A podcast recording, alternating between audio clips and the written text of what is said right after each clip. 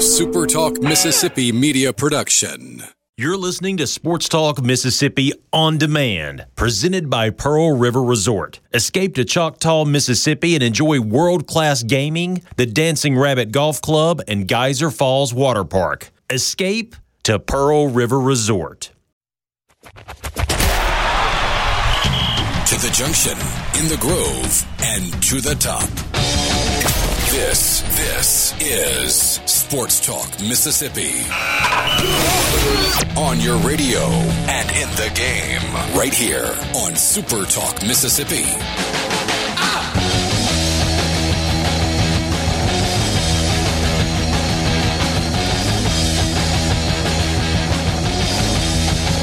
Friday afternoon edition of Sports Talk Mississippi. Welcome aboard, Richard Cross, Michael Borky, Brian Haydad, and Brian Scott Rippey. Thanks for spending part of your Friday afternoon with us. Another warm day in the Magnolia State, and uh, I guess the good news is the uh, the chance of rain for big portions of the state of Mississippi has gone down significantly over the weekend. So we may Yeah, great baseball weather. yeah. Hmm. Borky, I couldn't help but think about that earlier. Okay, today in, in Oxford was 85 and kind of partly cloudy, partly sunny, depending on how you, how you want to look at it. It was like 82 and mostly cloudy, but the chance of rain was only like 20%. And then Sunday was 72 and mostly sunny. It's kind Sounds of like what we've been. February. It, it does, doesn't it, Rippy? Uh, you know, Just one day we- though. Yeah, well, never mind. Uh, it is good baseball weather. We just don't have any baseball, obviously, coming your way. C Spire text line is open 601 879 4395. 601 879 4395. If you would like to be a part of the conversation at C Spire, they're not just saying they care, they're taking action to show it through the COVID 19 crisis and every day. Now more than ever, Mississippi needs to stay connected.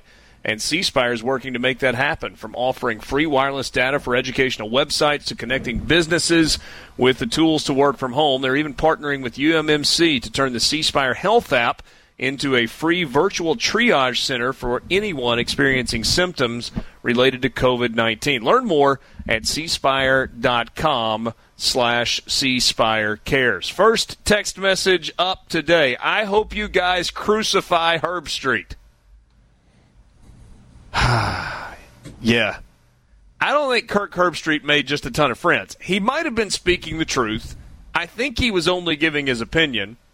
But yesterday on one of ESPN Radio's platforms, Kirk Herbstreit basically said he doesn't see the NFL or college football happening in 2020. That's not the news that anybody wants right now. Nobody wants that news right now. No, but it, it becoming news in and of itself shows a few things. One, that we've got a vacuum, uh, especially sports media. It just you know will take anything at this point and run with it because they all still have jobs to do and websites to generate clicks on, and uh, that's an easy one. But it's not like he knows anything more than anybody else. Uh, That's just a a pessimistic guess. And it's I've seen this a lot of places. Two things are happening. One, there there are a group of people, some of them with platforms, that like being miserable and take times like these and kind of relish in them. But also, it could be an element of, hey, if you don't take this seriously, we're losing football, so stay inside. I think it's one of those two things. This is the ESPN way. They, they, they have one of their talking heads says something, and then the, er, the, they turn they create stories that way. Normally, it's something stupid like Skip Bayless saying, "Hey, LeBron isn't very good," and then the next five hours of their programming is reports are saying, you know, LeBron. It, this is something this is something similar. Harold Petrie goes out there. He's not a doctor. He doesn't know anything. He barely knows anything about college football. And then he gets out there and says this, and now everybody's talking about it. He doesn't know what he's talking about. I I do think we've got this is I agree with Haydeb to some degree, but it's also just not hap- like it's not just happening at ESPN. Like there's no, it's just like any other thing that like somehow the social discourse, whether it's sports, politics, whatever, has just kind of become either extreme one side or extreme in the other, and uh, the middle doesn't move the needle So you have some people saying it's not a big deal. It's like the flu. It's a hoax. And then you have other people saying we're never going to get back to normal again. And this is the end. And the people who kind of fall in the middle that seem to have a cautiously optimistic viewpoint, somehow cautious optimism has now turned into, has been equated to a lack of intelligence. Cause it's easy to say, hey, well, this is never going back to normal again. We're never doing anything normal again because no one's going to call you on it if you're wrong because you get sports back and everyone's happy. But if you're too optimistic, like that, it, it doesn't, like, I guess, translate well to the internet where everyone loves to be miserable.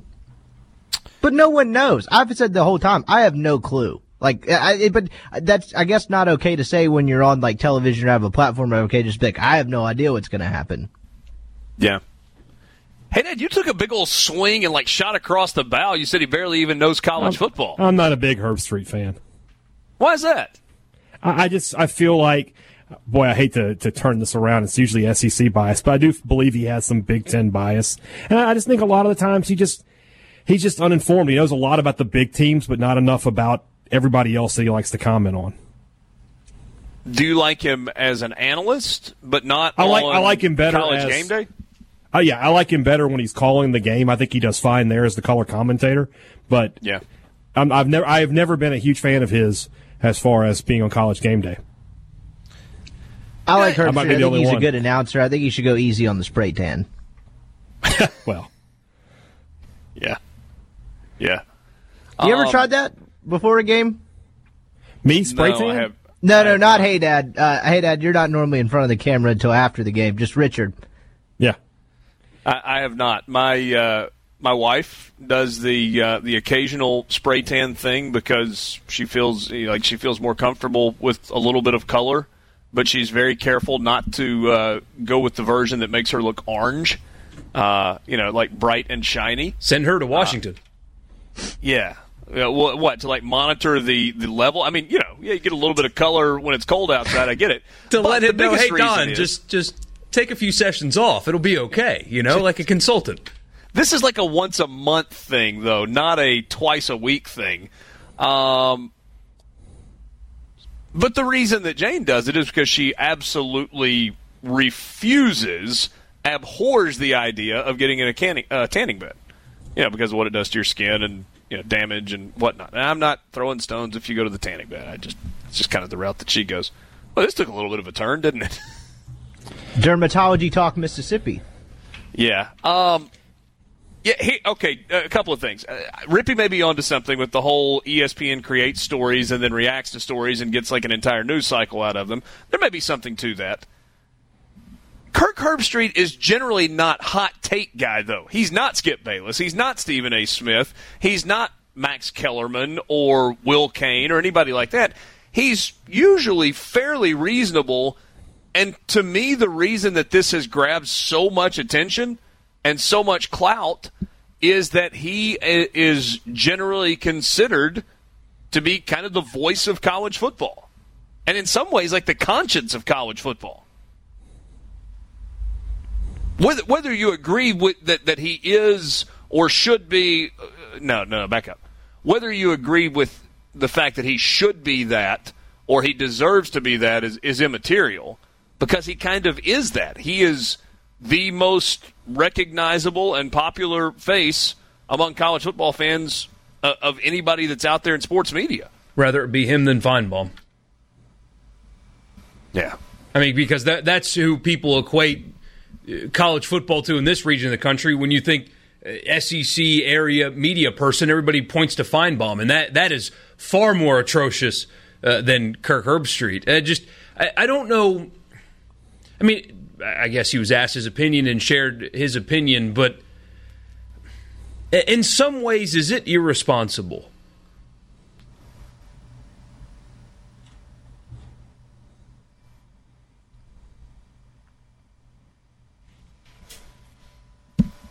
So massive pregnant pause, gentlemen.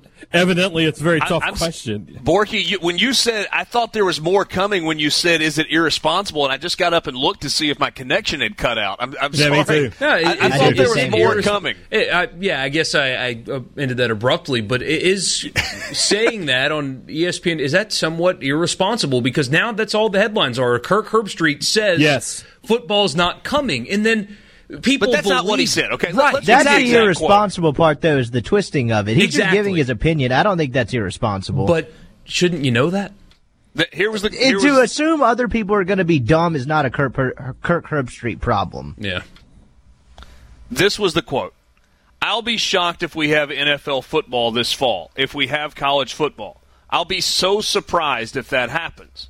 Then he went on to say, just because from what I understand, okay, there's a caveat, people that I listen to, you're 12 to 18 months from a vaccine, which is, uh, I mean, that's kind of the aggressive timeline that Dr. Anthony Fauci and others have laid out. He says, I don't know how you let these guys go into locker rooms and let stadiums be filled up and how you can play ball. I just don't know how you can do it with the optics of it. You don't all of a sudden come up with something in July or August. It takes many months in advance to plan a season. Well, the planning should be going on whether or not it's happening. And then he goes on to say, next thing you know, you got a locker room full of guys that are sick, and that's on your watch. I wouldn't want to have that. As much as I hate to say it, I think we're scratching the surface of where this thing's going to go. See that right there. You don't. It's the last sentence that you've got a problem with. Eh, no, because it's an opinion, but I see why everybody ran with it today and why people are upset at him for that. Because how does he know? How do I know? How do you know? How does any of us know? We will. Uh, we'll take a quick timeout and continue the conversation at Sports Talk Mississippi. With you, Sports Talk Mississippi, streaming at supertalk.fm. Thanks for being with us on this Friday afternoon. Don't forget that small local businesses are going through some incredibly difficult times right now, and there are a few things that each of us can do to support our favorite local businesses during these unsettling times. Buy gift cards, that's one thing. Local businesses get their cash today, and then you'll be able to use it later when life returns to normal. Order takeout or curbside pickup from your local favorite restaurants, and remind everyone the most helpful thing that they can do is buy local. A little compassion right now can go a long way. It's uh, maybe just a couple of the small ways that you can help in a difficult time. So we were talking out of the gate about Kirk Herbstreit, and that's a story that, in the absence of really anything specific to talk about, has kind of dominated the. Um, I don't know, the sports media landscape today. Cole Cubelic joins us right now on the Farm Bureau phone line. Check out favorites.com and go with the home team, Mississippi Farm Bureau. Cole, I'm sure you've seen the, the comments of Kirk Herbstreit saying that he doesn't. It's a, it's an opinion. It's not fact, but he says he doesn't think or he would be shocked if we play football in the NFL or in college this fall. What was your reaction when you saw that? Uh, sad, disappointed, uh, scared, terrified. A lot of things because uh, I think a lot of people look at Kirk Herbstreit as the voice of college football, and for good reason. He he, he deserves that title, and he he obviously uh, there's going to be people who believe that he knows people, has talked to people, and he actually clarified, "Hey, man, this is just my opinion based on the information that I've sought out on the coronavirus." But even to hear him say that he believes it's possible, I think has got to be nerve wracking for all of us, Richard. What would life look like around here without college football in the fall? Be tough, wouldn't it? Be very strange, be very weird. I, I, I really don't know. Um, I think some of that would depend on if anything else came back um, during that time period. I think it would depend on if anything else was available. But if not, I think it looked pretty similar to what it looks like right now, with just not a lot going on and not a lot to talk about. Cole, I'm curious as uh, not only somebody who's an analyst now, but as a former player, how long do you legitimately need? I mean, we're, we're all assuming that there's not going to be any spring practice. So, how much time do teams legitimately need to get ready for a season? Not even taking into account right now the whole new coaches that are in place. We'll get to that in a second. But just at, at a baseline level, if you've got you know some guys coming back and some new guys, how long does it take to get ready for a season?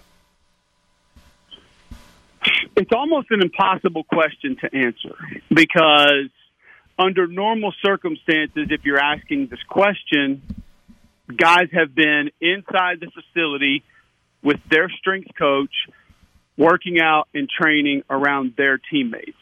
And that's probably the most important part of it that none of us are talking about is that competitive aspect. Uh, I think you need competition to to be great and to breed greatness. And when I go in the weight room, I'm not going to let the lineman next to me outlift me. When you go out and run sprints, you're not going to let the guy next to you at your position outrun you. I don't care how diligent you are, how hard of a worker you are. None of these young men are putting forth the same kind of effort working out by themselves than they would be with a guy next to them. Uh, spring ball, you're competing for positions, you're competing for playing time. That's taken away. Now you start to begin to talking about compressing the amount of practice time, the amount of physicality that you have before season begins, and that makes it even more terrifying, in my opinion. So, I heard Brian Kelly throw out July 1st the other day, and Yeah. That even seems compressed to me, to be perfectly honest. If you're talking about, see, if you're talking about July 1st is when the guys come back to campus, because that's when they're going to really start to get in shape. Not in shape, start to get in shape. And a lot of them are just going to flat out be out of shape. Bad. Like bad, bad out of shape.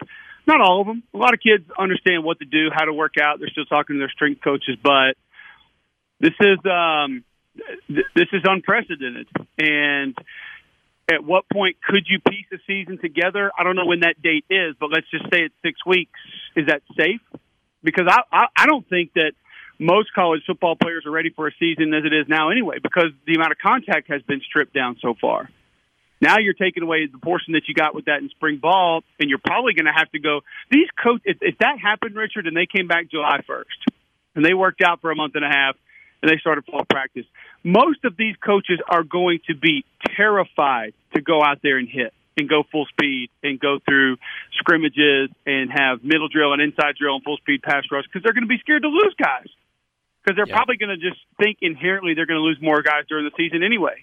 So it'd be really interesting to see how they managed it because we, we've never seen anything like it. And, and at that point, I think you realistically could adjust the season somehow, some way. If you, I mean, Championship Saturday can be moved back. We've got that two week just wasteland period between when Championship Saturday's over and bowl games begin, and even if you wanted to move Championship Saturday back two or three weeks, where it was into the first few rounds of bowl games, none of those teams are playing in those bowl games anyway, so it doesn't matter. So you can alter the season. I would think if we're sticking with that and we say July 1st, you add an extra week to fall practice, but you relegate how much they can hit, when they can hit, and you even strip that back a little bit more, and hopefully try to add a bye week by extending the season past the original championship Saturday date now. Uh, and even if you wanted to take away a couple of the early season games, I think you find a way to make that work, the non-conference games, and you just sort of go from there. Let, us make this a little more local. This was an incredibly important spring in Oxford because Lane Kiffin is in and he's got to install a new offense and a new defense and try and figure out who his quarterback's going to be. It's an incredibly important spring in Starkville, even though KJ Costello is not going to be on campus until sometime in the summer at, at Mississippi State, and now we don't know when that's going to be. But there was an installation of Mike Leach's offense and the new defense. How do those teams that now have to get even more done make up for that lost time? Who? Uh, I actually think the other side of the state has a more difficult task, but I think both both schools in the state of Mississippi are going to be dealing. They're they're being dealt a very unfortunate hand right now because it's it's hard enough just to go through a coaching change. I, I think I've told you a couple of times that the most difficult thing that I've gone through in my life was the coaching change at Auburn. I legitimately feel like it took years off of our lives. The way that they worked us, the way that they pushed us, and the things that we did, just that weeding out period of time that Tuberville had, trying to get guys out so he could open up scholarships and trying to make us tougher, whatever it was. But I mean, it was it was rough, and um, you know, mentally and emotionally, it's hard on kids.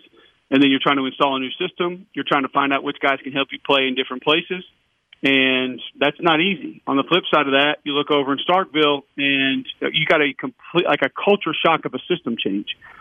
And I think people, some people will say, well, he only runs eight, ten, twelve plays. All right, that's great. You still got to know where to line up. You still have to know what your position's called. You still have to know the name of the plays. You still have to know what splits the offensive line is going to take, what depth you're going to take on certain sets. You're going to know where guys are going to be lined up in different motions and different play action reads and things of that nature. So none of that nonverbal communication is going to be there through being able to throw all spring and most of the summer. So that's going to be you're going to put you behind there. And the biggest factor that I think hurts Mississippi State with everything that we're dealing with right now is the the head start on scouting that other SEC teams are getting. Because there are guys who have already scouted Mississippi State, Mike Leach, Washington State. They've already scouted it. And the advantage that you have at Ole Miss, the advantage that you have in Fayetteville is those will be more or either have been more combination fed as far as what their offenses were in the past or what they will be now, as opposed to Mike Leach is going to do what Mike Leach does. Well, they got all the time in the world right now, and they're looking at all their opponents. And that was one that they were going to ha- have to probably find a way to spend extra time on and still not have everything done that they needed to. And that will not be an issue now. So I think it's a bit of a double whammy for Mississippi State, to be honest with you, because the thing, everything they do offensively is going to be so different and take that much more time to get comfortable in. And now all these schools are going to have that much more time, really all the time, to be able to scout what they do and what they're going to be. How are you guys hanging in at home? Two two kids right now, number three on the way, and uh, pretty pretty public Instagram persona. We've only got thirty seconds or so left. You, you hanging in there?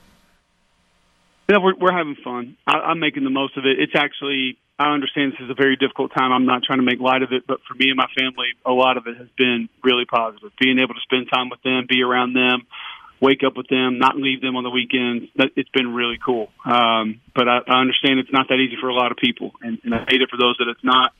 Um, and that last part that you mentioned, number three on the way, that that that's been a little bit stressful and, and continues to be, and probably will be up until everything is said and done. Yeah, well, we wish you all the best, and I, I, I certainly understand where you're coming from. Uh, as somebody who works on a lot of weekends, it's like, oh, this is what it's like to be a dad on the weekend. This is this is kind of cool. I don't want to do this forever. Uh, we, we've still got bills that we got to pay, but uh, it's kind of a. Uh, I don't know if you're looking for a glass half full piece of it. Maybe that's it.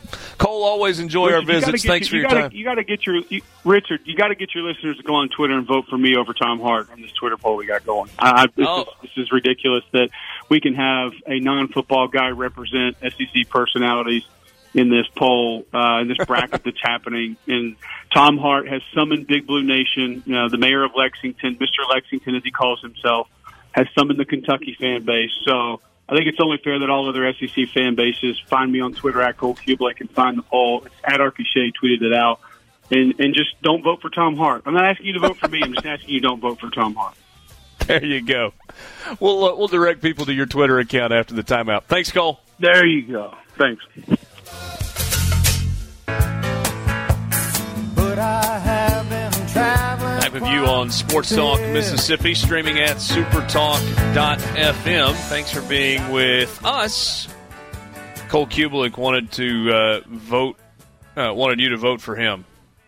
So uh, Arky Shea, who was uh, Cole's producer when he was hosting a, uh, morning show in Huntsville, uh, put out an SEC network personalities poll, and uh, I guess they've gotten to the uh, to the point where it's Cole Cubelic matched up with Tom Hart, and uh, Cole was lobbying for votes there. So that's uh, Personalities poll. That's the first I've ever heard of something like that.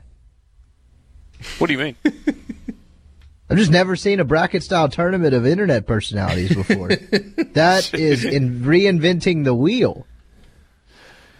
I think everybody's just desperately looking for content, trying to Wonder who have some fun with it. Who, who do you think wins? Uh, is it Tom or Cole? Should be Cole. No disrespect to Tom, but come on now. Cole, Cole is winning, 50-50. so it's close. Yeah, I'm looking at uh, 3,793 votes, 50 50 Cole and Tom. Although Tom was one half of the uh, Ron Burgundy Jeremy mishap, so that should give him some points. Yeah. We should do a bracket style tournament of our favorite types of bracket style tournaments. Bracketception. I like it. Hey, Dad, you did a, uh, a Mississippi State all time players bracket style tournament. Is that over?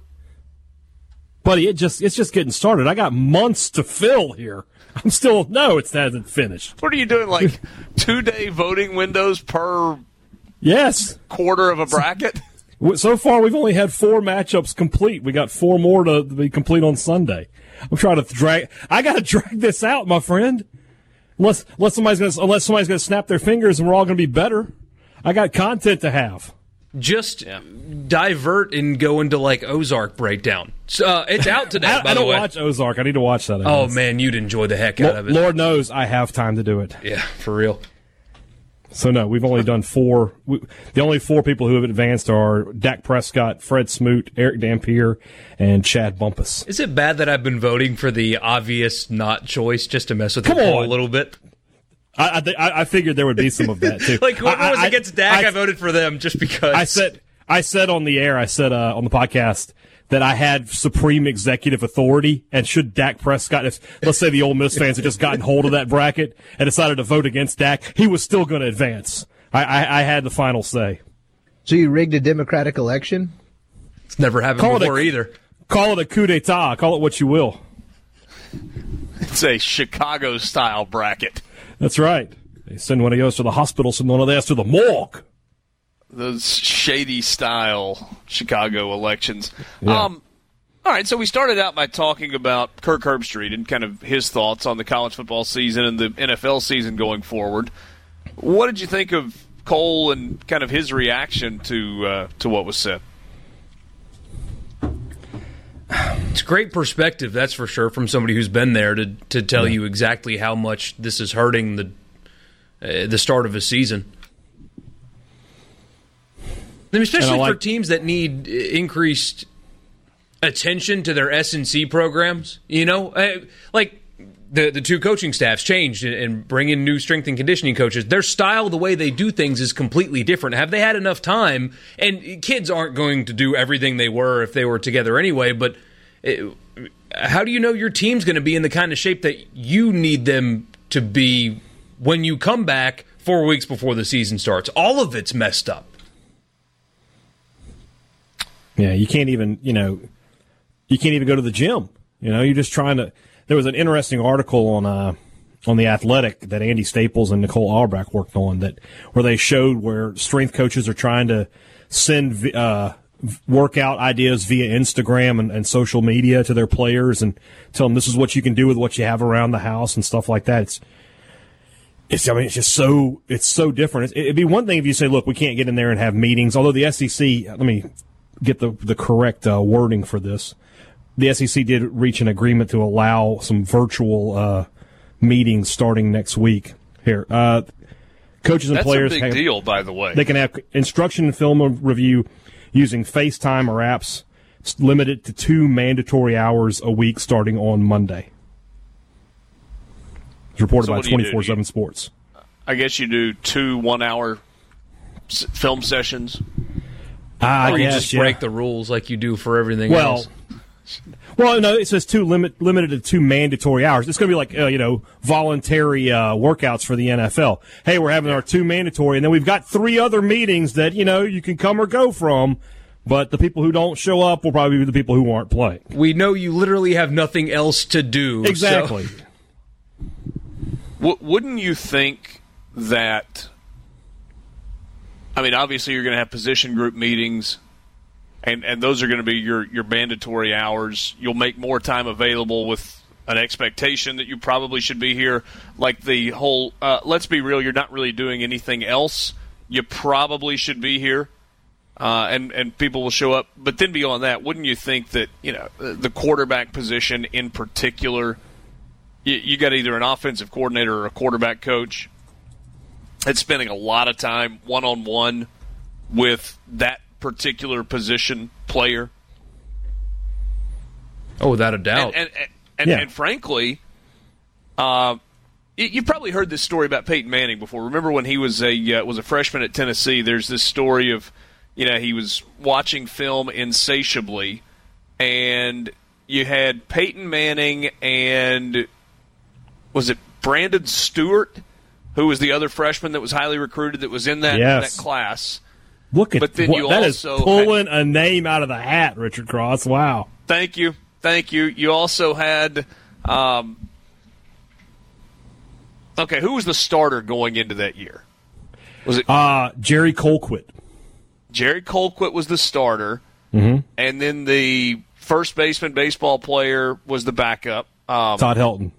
Todd Helton was the Yeah. backup, Yeah. and both of those guys got hurt, and it was in that game at uh, I think it was at UCLA at the Rose Bowl where Peyton Manning came in and ended up playing a good bit, and then ultimately ended up the starting job. But backing up a little bit before that, yeah, he's trying to watch film and would like sneak around and and leave the facility. So so like okay, they're all watching film as a group, and then he leaves and like hides out in a hallway in the corner to make sure that everybody else is gone, and then would sneak back in so that he could watch extra film on his own without Branndon Stewart getting the same film information or Todd Helton getting the same film information. So anyway, the the point I was making in all that was if you're Matt Corral or Grant Tisdale or John Rhys Plumlee, aren't you maybe trying to figure out a way to separate yourself a little bit and reaching out to a quarterback coach or an offensive coordinator or maybe to Lane Kiffin directly himself and saying, "Hey, hey, I got I got some questions. Can can we walk through this stuff together?" Up to the point. See, Lane Kiffin strikes me as the kind of guy that would get annoyed by too much of that, though. You got to find the balance. Don't interrupt his Well, okay, fishing maybe time. it's with Lebby. Maybe it's with Lebby and not Lane Kiffin. Yeah, whatever. Oh, no, your point's valid. I was just making a bad joke. Uh, how do you separate yourself if you're one of those three guys right now? Uh, that's a really good question. I mean, You kiss. be, be, you know be what? the most attentive student. Put an apple on his desk. Yeah, I mean, I, I just, I, I don't know. Um, Sports Talk Mississippi streaming at supertalk.fm. And then, does it feel like a lost cause in terms of trying to win favor with Mike Leach if you're a, uh, a quarterback? Well, I Knowing mean, that you know, KJ Costello's coming in? you, you know he's coming in, but he's only here for a year. You'd like, you know, if you're Garrett Shrader or Will Rogers or even Jalen Mayden or Keytaon Thompson, you maybe you'd like to have that job next season. It can't hurt to, to curry favor. yeah. You're also only an injury away, as they say. That's true. As they say. Yes. I mean, Sports Ole Miss hasn't uh, made it through without a quarterback injury in how many seasons now? I guess 2018 they did. No, they didn't. The Egg Bowl, Matt Corral. Yeah. so it would have been 2015, right? The last time they made Yep. it through a season with the same quarterback all the way through? Mm-hmm.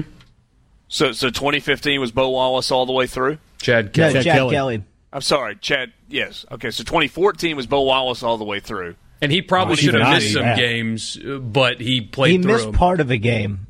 Buchanan came in in that rainy game at Arkansas.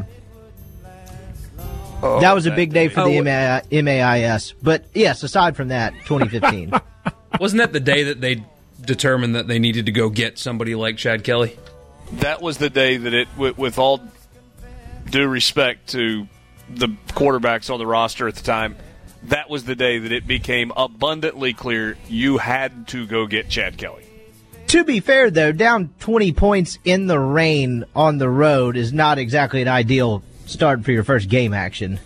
Ideal or not, it became abundantly clear on that day that you had to go get Chad Kelly. Yep. There, there was there was nothing redeeming about the play of that position in that game. Nothing. Sports Talk Mississippi. Take a time out. Wrap up the first hour with you after this. What are you guys going to do this weekend? Shuffling his feet to a rhythm they don't Quarantine.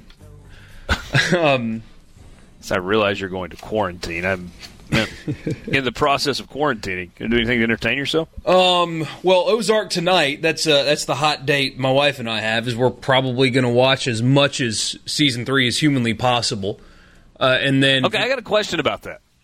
N- knowing that we have an extended period here of which we can't really do anything, why would you watch the entire season three? Why wouldn't you just knock out a couple of episodes and then extend that enjoyment for uh, for longer? It's called binge watching. Ever heard of it? Yes, I have. Thank you, genius. And yet, my premise remains the same. I understand the idea behind binge watching, but we're in a little bit of uh, uncharted times, aren't we? yeah, but the, the quest, uh, like, then what? If we watch just episode one tonight, then what? You know what I mean? What else is there? No, I get you. So that's that's why. And I mean, we only have limited TV time anyway with a active five month old at the house now, um, so we've we've got to take advantage when we can. And then the rest of the weekend, I'm going to smoke a um, a whole chicken uh, on a bed of herbs, like a light smoked chicken. It'll be really good, and I'm going to do an insane amount of yard work. All this the the rain for what was it two and a half months straight, compounded with three weeks of 70 degree weather and sunny, has caused everything to overgrow a little bit. So I will remain occupied all weekend. Didn't you tell us you did yard work all last weekend? Also, what do you have left to do? Man, Your yard's not that big. Uh, No, but just the overgrowth. If I th- that yard, other than getting a basic grass cut, had not been touched in at least a decade. There were vines. So on the right side of my backyard fence, there is eight trees of different kinds too, and one of them is a crepe myrtle that is wrapped around a different kind of tree. So two trees in one. Uh, seriously, that line the fence there was a network of vines that started at the base of one of the trees. And the, the vine that was coming up out of the ground was five and a half inches across. I measured it. And it went up the tree, wrapped around the tree, and connected all of them together. All of them. So I had to take a pole saw and separate the trees, the vines from the trees, and then individually pull the vines out of the trees. To, and I saved them all, which is remarkable considering how covered in like they were completely tilted over uh, like the tops were touching the ground, basically. Uh, so just that kind of neglect. There's so much overgrowth and, and so many trees I want to just remove from the yard because it's all been overgrown. So I think it's almost like a never-ending project. Sounds to me like you need a chainsaw. Well, I, I had to reach up high enough to get in the middle uh, of these trees they're tall trees. It's and okay, it was you need one. a pole saw then. uh, That's what I. That's what I used. But did you use the manual one or like a? Oh, a gas-powered one. Okay. There's no way. I, I was looking. I, I went to the hardware store and I was looking at the regular pole saws and I read the instructions on how to use it and I thought I want to keep my shoulder, so I just went and, and got the gas one. Yeah, good good plan. You you should have gotten Rippy to give you a tutorial on using a gas powered pole saw. I've never used a pole. Oh, I don't think so. I don't think I've used an electric one. That's why I said gas powered. Electric is one that you plug in. Rippy Okay. I've never used a gas powered pole saw. We we should uh, we should let you have that experience. That is a that is a great upper body workout for a uh, a muscle bound fellow like you, Rippy. Well, one, it's not really a let you have type of thing, and two, no thank you. Hey, Dad, what are you going to do this weekend? Yeah, I might cook out this weekend. I, I was thinking about that earlier today. I don't know what I'm going to do yet. I'll, I'll let inspiration strike, but I'll probably go hang out outside around the grill today, this weekend. Sounds like a good plan. Yeah. It's like a good plan. It's like I, I feel like I should get creative on the grill, Borky, but it's like it's just so easy to go back and do, Uh-huh.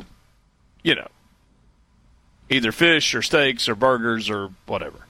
Yeah, I I like to experiment, but then I'm always afraid I'm going to screw it up. Like I tried to do ribs in, in a, just a different way than how I usually do it last week or two weeks ago, and I overcooked them and they were terrible. And so I, I'm with you. Like I usually I like to experiment, but I always screw it up, and so I just stick with what I know. But I think my wife's getting bored with uh, ribs or uh, Boston butt, so I've got to do something else.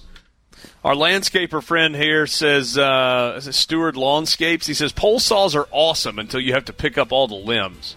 I uh, I agree with, with that. Scott and Clinton, this is a great idea. A bracket of yard tools that Rippy has not used. Rippy, you wanted a more creative bracket. That's a pretty good one, isn't it? You could probably get 64 teams in that. We would just be getting started at 64. I think. Did you have to mow the grass as a kid? No, I had uh, take out the trash and baseboards guy was my role. okay. Okay. Sports Talk Mississippi. Take a quick timeout. Be back. Four o'clock hours next.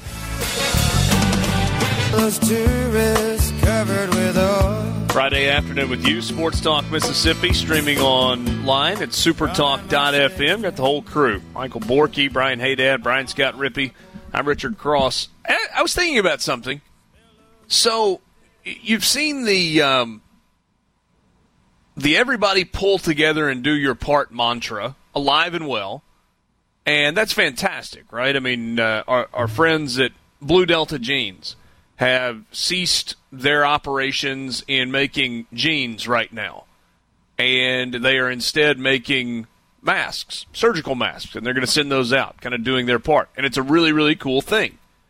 You've seen other companies do that. Fanatics, which is the company now that manufactures uh, Major League Baseball uniforms, and they had a, an announcement where, uh, in a partnership with Major League Baseball, MLB had said, "Yeah, that's cool. Stop operations on baseball uniforms. Let's make these things." And so you get like a bunch of pinstripe masks and gowns.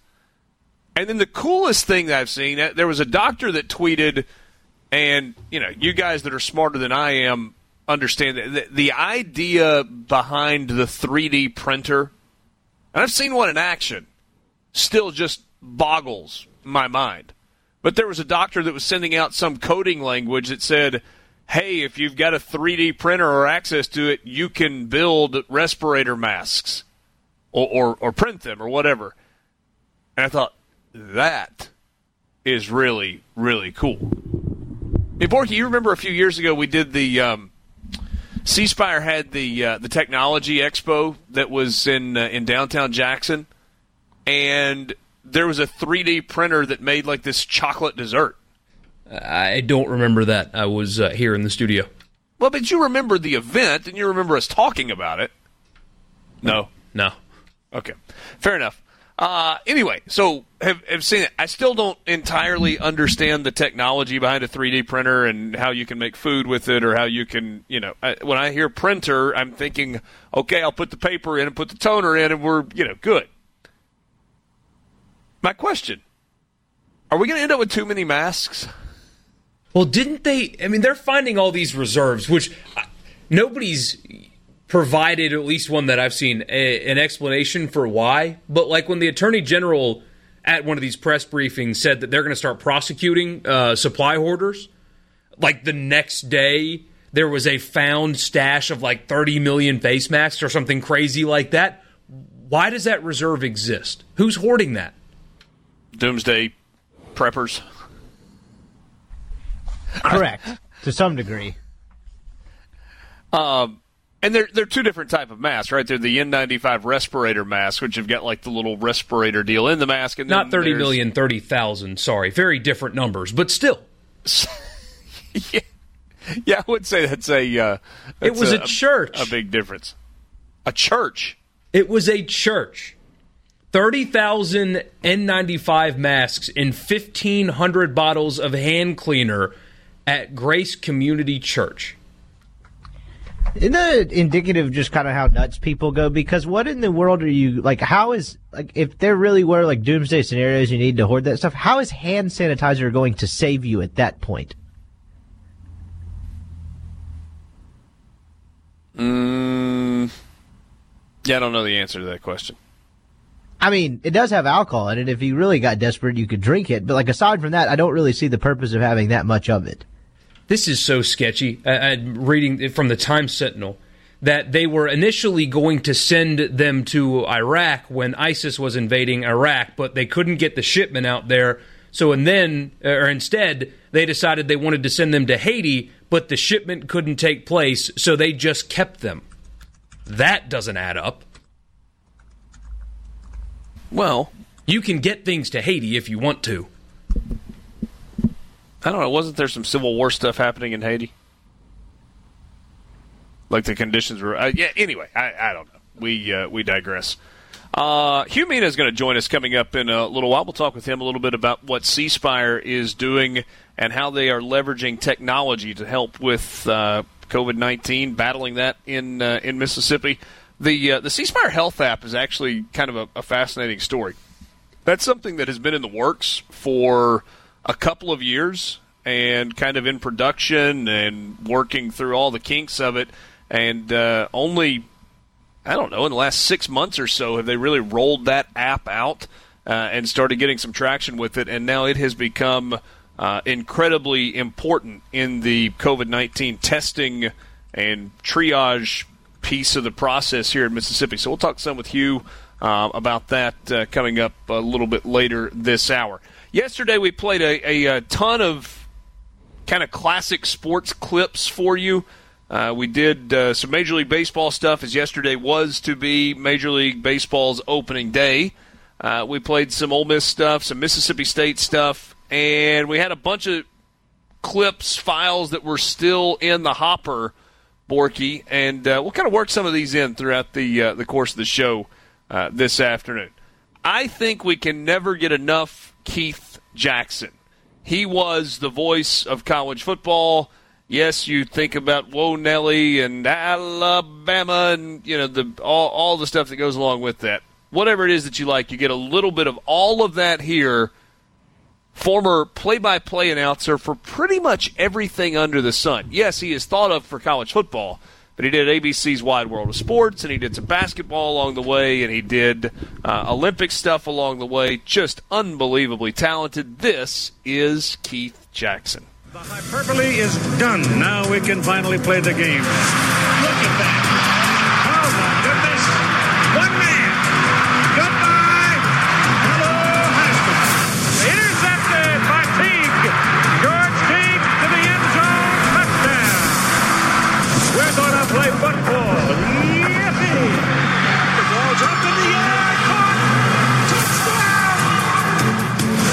Goes into the end zone, and it is incomplete. Oh, the phone, everybody, there's a penalty flag thrown, and I think it's against Miami. The royalty of college football is in assembly at the Rose Bowl 2006. He's going for the corner. He's got it. Vince Young scores. Texas has defeated Southern California to win the national championship of college football. Hold the phone. There's a flag. I could listen to that for hours. J- just listen to it. Borky, you remember how much of Keith Jackson doing college football? Not all that much, to tell you the truth. I, I vividly remember that Texas Southern Cal game, the, the last part of that clip there. I remember that game very much. I was 14, so I really am able to remember what I saw in the context of everything, but not much before that. Rippy, you're probably not at all, right? No, I remember that Texas uh, USC game, but that's probably my only actual vivid memory of Keith Jackson. Different story for you, Mr. Haydad. Is that correct? Very, very much so. To me, the the voices of college football. For me, if you say who who who do you put as that that title? Keith Jackson and Ron Franklin. Those are the two best college football announcers of all time, in my opinion. And and for me, for Keith Jackson, the the call that, that I wish it was in there wasn't is Kordell Stewart's Hail Mary against Michigan. Fantastic. It was it was absolutely fantastic. So, growing up here in, in Oxford, I can't. You know, we so we were talking about big games and heartbreaking moments that, that kind of stood out. Uh, I mentioned the build up to you know obviously 2014 Ole Miss Alabama, the 2003 Ole Miss LSU game. But if you want to rewind, like way back, the build up in 1993 to Ole Miss Alabama. It was early in the season. That game was on ABC. It was the middle of the afternoon national game of the week on ABC with Keith Jackson, Bob Griese, and Lynn Swann. And, I mean, if you rewind to 1993, that was a huge deal to be in that time slot. I mean, that was a time slot that was reserved for Alabama, for Michigan, for Ohio State, for Southern Cal, you know, for, for, for Florida State, for Miami at that time, the, the, all the Blue Bloods. And here you have Ole Miss, who had occasionally played there, but not at home. The stadium at the time seated 42,500. The attendance for that game was 43,500. And I'll never forget, they come on the air and they go on camera. And right as they're going on camera, they show the shot of Ole Miss running onto the field and the cannon goes off. Boom! And Bob Griese jumps.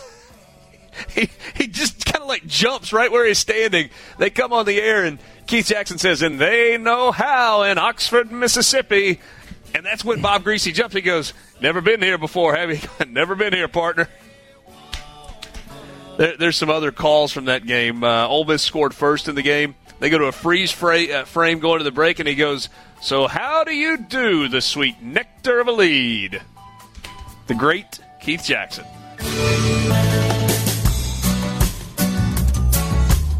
Sports Talk Mississippi with you, streaming at supertalk.fm. Richard Cross, Michael Borky, Brian Haydad, and Brian Scott Rippey. Thanks for being with us as we roll into the weekend. Um, Major League Baseball, there, there was some news that kind of came out last night, I guess, as we were kind of finishing the show up today. Major League Baseball and the Players Association have agreed to terms, and it really sounds like they're not confident that they're going to play a full season. Rippy, we talked some about this yesterday about what an abbreviated season might look like. There's a tentative agreement that was put into place last night on the key economic issues in hopes of salvaging the majority of the 162 game season, but they've kind of gotten to the point where they realize that's just not likely, and the two sides have agreed that they would like to play at least 100 games. That was kind of the number I was thinking of as well over the last couple of days. If you can get around 100, I think we were talking about yesterday, maybe try for 120. 100 seems a little more realistic, which is still a lot of games. I mean, that's what, two, not a math guy here, but a little over two thirds of the season. Not quite two thirds, I guess, a little over half. Yeah, you alluded to this yesterday. The two sides would like to play at least 100 games with the hopes of playing as many as possible, scheduling regular season games through October and including weekly doubleheaders. They've also discussed the idea of expanding the current playoff format to help offset the loss of income while acknowledging that if cold weather becomes an issue in November, they could move the World Series and playoff series from cold weather cities to neutral sites. How would that be received? I don't. I mean, I, I don't know how it would be received, but I would think that most rational people, particularly people who enjoy baseball at that point, would understand the grand plan. And if you have to have a neutral site World Series, so be it. It's a necessity. I don't think it's something they would want to do on their own, but like you kind of got to do what you got to do at this point. So I don't think it would there would be any like outrage about it. I mean, what are you going to play late November in Boston or New York or whatever when it's like thirty? Yeah. They're not the That's only it. ones that are considering that. There was a story last night that said the NBA is looking at Vegas uh, for a potential site to host the finals.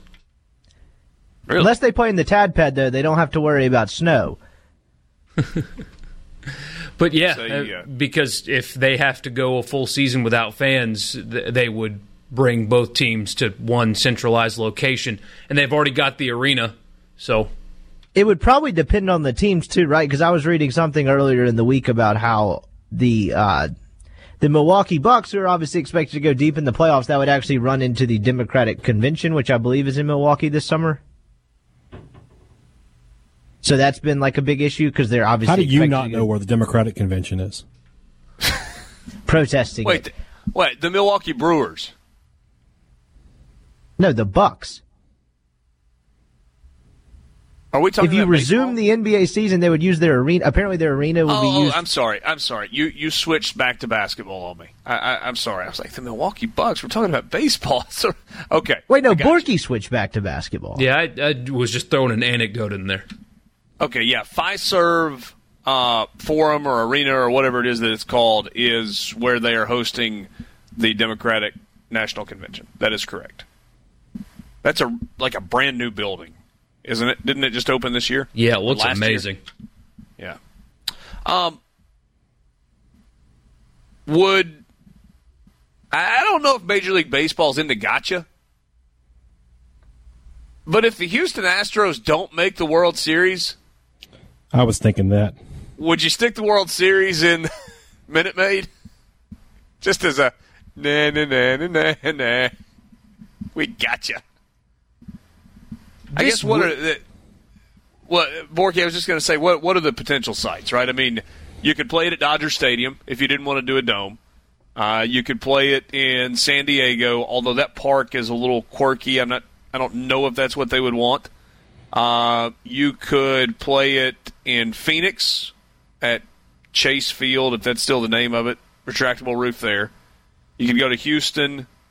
Uh, I mean, the new I guess Rangers Park is open air, but also retractable roof, right?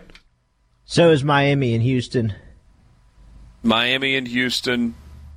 Milwaukee to the is retractable roof. Toronto's a retractable roof. I was going to say that, that if I mean if if Tampa Bay were to get to the World Series, can they just host games at home? I mean, you'd have to play all the games at a neutral site, right? You couldn't you couldn't let one team have home games and another team because it's snowing outside have their home games at a neutral site. Anyway, one of the big issues in kind of the back and forth between Major League Baseball and the Players Association is the issue of service time. So, getting a year of service time in the big leagues is a is a big deal, and you've got to play a certain percentage of the, the team's games to be credited with a full year of service time, and it matters for you know pensions and retirement stuff, but it also matters toward contracts and bonuses and all of, of those kinds of things that are out there as well. Getting through arbitration and becoming a free agent. Yeah, yeah. I mean, you're trying to get to the spot where you can go get paid again, and it is a particularly big deal for some of the players that were outstanding last year. So Vladimir Guerrero Jr. would be an example. It was brought up late, not not late late, but after you know April whatever April 30th or April 1st, whatever the time is where you can bring somebody up, and they can't get a full year of service time. So if they don't have a full season, then they will grant the service time that you got a year ago again this year. And so instead of getting his first full year of service time this year, a guy like Vlad Guerrero Jr. will get not. He won't get the service time again this season, and that's very league friendly as opposed to player friendly. Did I describe that right, Borky, or uh, Rippy? Yeah. But you see it all. You see service time manipulation mostly manifest itself in when guys get up. Like with the Chris- like Kris Bryant was kind of a poster child for it. The Reds have a have a guy named Nick Senzel that was uh, kind of in the crosshairs of this as well. As they'll obviously Former not Tennessee bring them up. What'd you say? He was a former Tennessee player. Correct. And they'll like not bring them up past so they can keep them under team control for another year. It's like if you're like to the end of April, it, the diff, the date is different every year, but it, they're basically manipulating it. He's definitely ready to be with the big club on opening day, but is not so they can have another year of team control. So they'll play a couple weeks in AAA. So do you get a percentage, or is it you either get a full year of service time or you don't? I I don't know the answer to that off the top of my head, but I imagine if it's a drop dead date and teams are manipulating to bring it up after the drop dead date, then either you get it or you don't.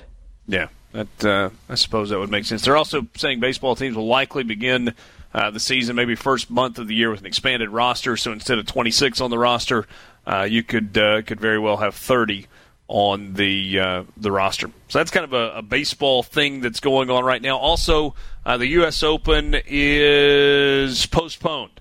It was to be played at Winged Foot out on Long Island in New York. It's become the third golf major uh, to be postponed as a result of coronavirus.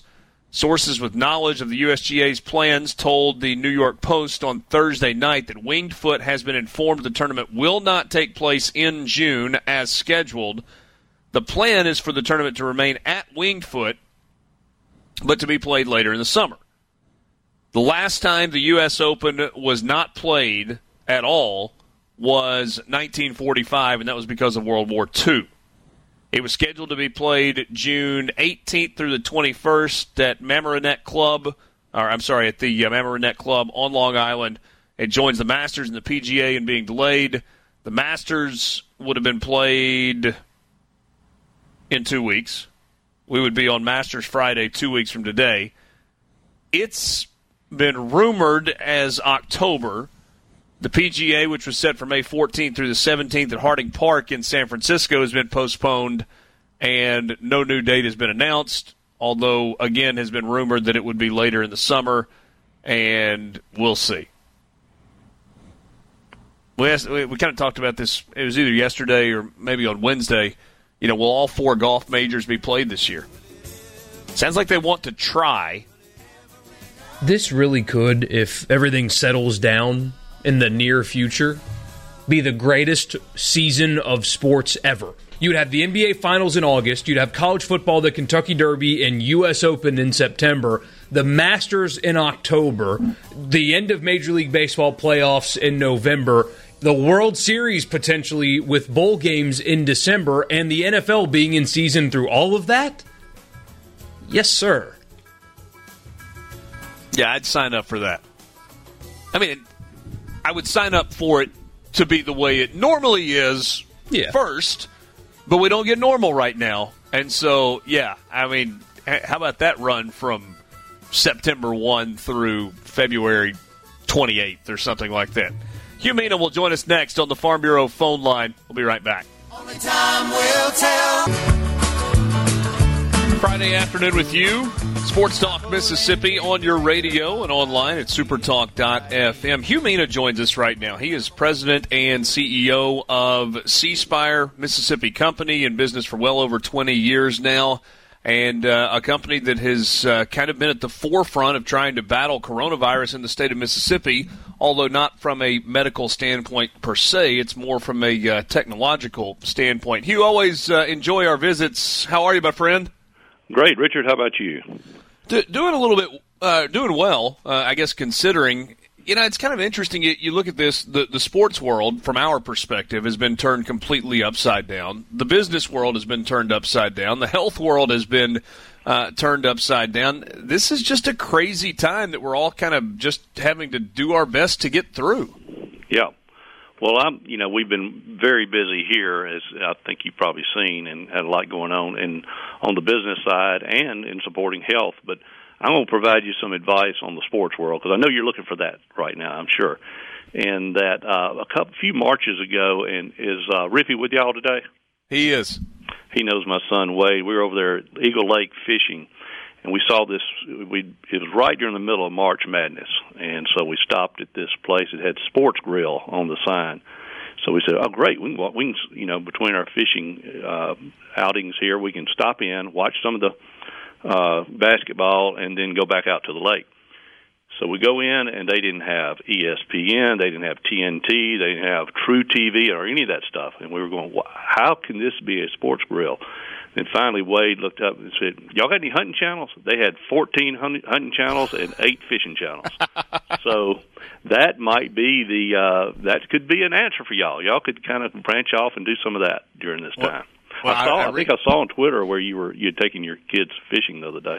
I, I have done that a couple of times. My uh, my son, who is uh, nine, how old is he? He's seven. He is in love with it, and my daughter's just kind of along for the ride. She, she'll go along for whatever. So we've done some of that. I tell you, the other thing is, the turkey hunters have been out in mass. Oh, I bet. Yes, it's that all, time. all, all over the place. I guess one sports related thing, uh, as it pertains to C Spire in particular, is we uh, disappointingly uh, won't have the the Ferriss Trophy presentation this year, will we? That's right. We, you know, we we came to decision. Actually, the Hall of Fame made that decision. We supported this. Uh, there's just really no way to do it with the limited baseball season that we had this year. So that's that's unfortunate as well. Just a lot of a lot of things like that. As it was tough seeing opening day of MLB season come and go, and not being able to participate in that. And of course, uh, college baseball is so much fun this time of year. Yeah, no, no question. Hu, you and I, we, we had lunch. I don't know, maybe a year and a half ago, and you were telling me about the C Spire Health app and the fact that it was uh, this was coming, and it was not an easy process. Uh, I know there were some hurdles and some red tape that you had to go through along the way, but it did get developed and i don't know six months maybe a little bit longer or so ago it rolled out and, and you guys were starting to have some success with that starting to gain some traction with it it's something that we've talked about a lot on, on this show and now all of a sudden it's like this thing kind of gets called into service. Uh, and if I'm using a bad sports analogy, it's like it just got called up to the big leagues and said, "We need you to play and we need you to perform at a high level." Well, that's a that's a good way to describe it because that's about what happened. We, you know, as you know, we rolled it out in the fall, and it was doing a nice job. And of course, with you know your help and others, uh, we had promoted it pretty heavily in January and had significant success in January. So it was doing what we had uh, wanted it to do. And then this uh, uh, coronavirus started uh, creeping into our state, and uh, the folks at UMMC and, and our team got together and uh, and really at the kind of the nudging of President Trump about ten days ago, he started talking about uh, the value of telehealth.